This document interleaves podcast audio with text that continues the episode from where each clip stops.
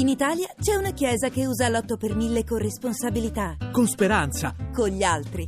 Firma per la Chiesa Valdese. L'altro 8 per 1000. www.8per1000valdese.org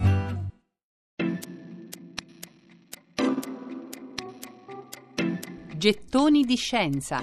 La medicina nella lirica. Raccontata da Silvia Bencivelli. Un'orrenda ferita che non guarisce, una misteriosa piaga sulla pelle di Amfortas nel Parsifal di Wagner.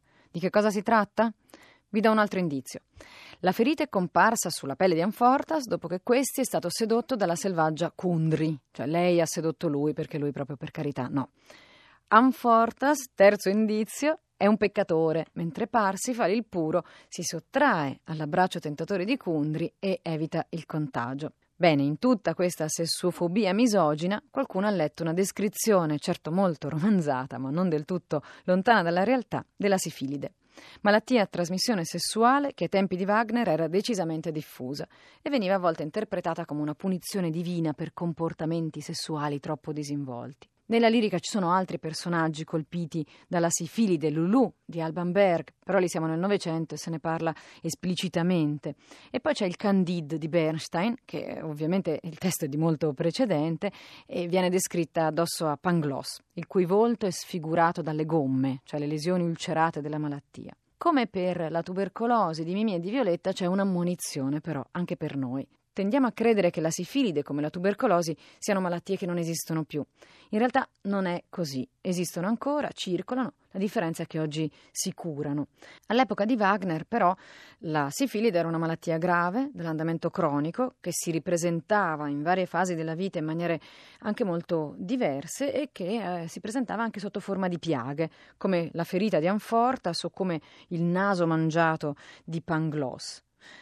Per i sessuofobi della lirica possiamo anche citare un'altra malattia che viene associata a comportamenti moralmente indecenti ed è il colera.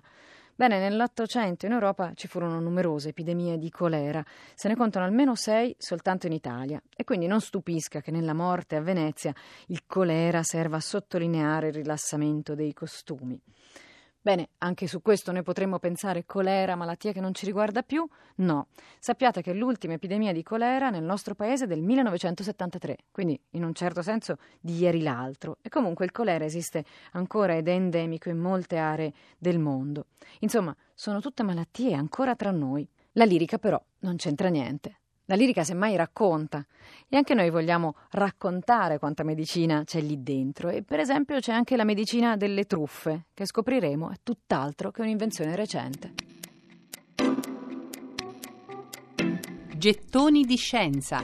La medicina nella lirica, raccontata da Silvia Bencivelli.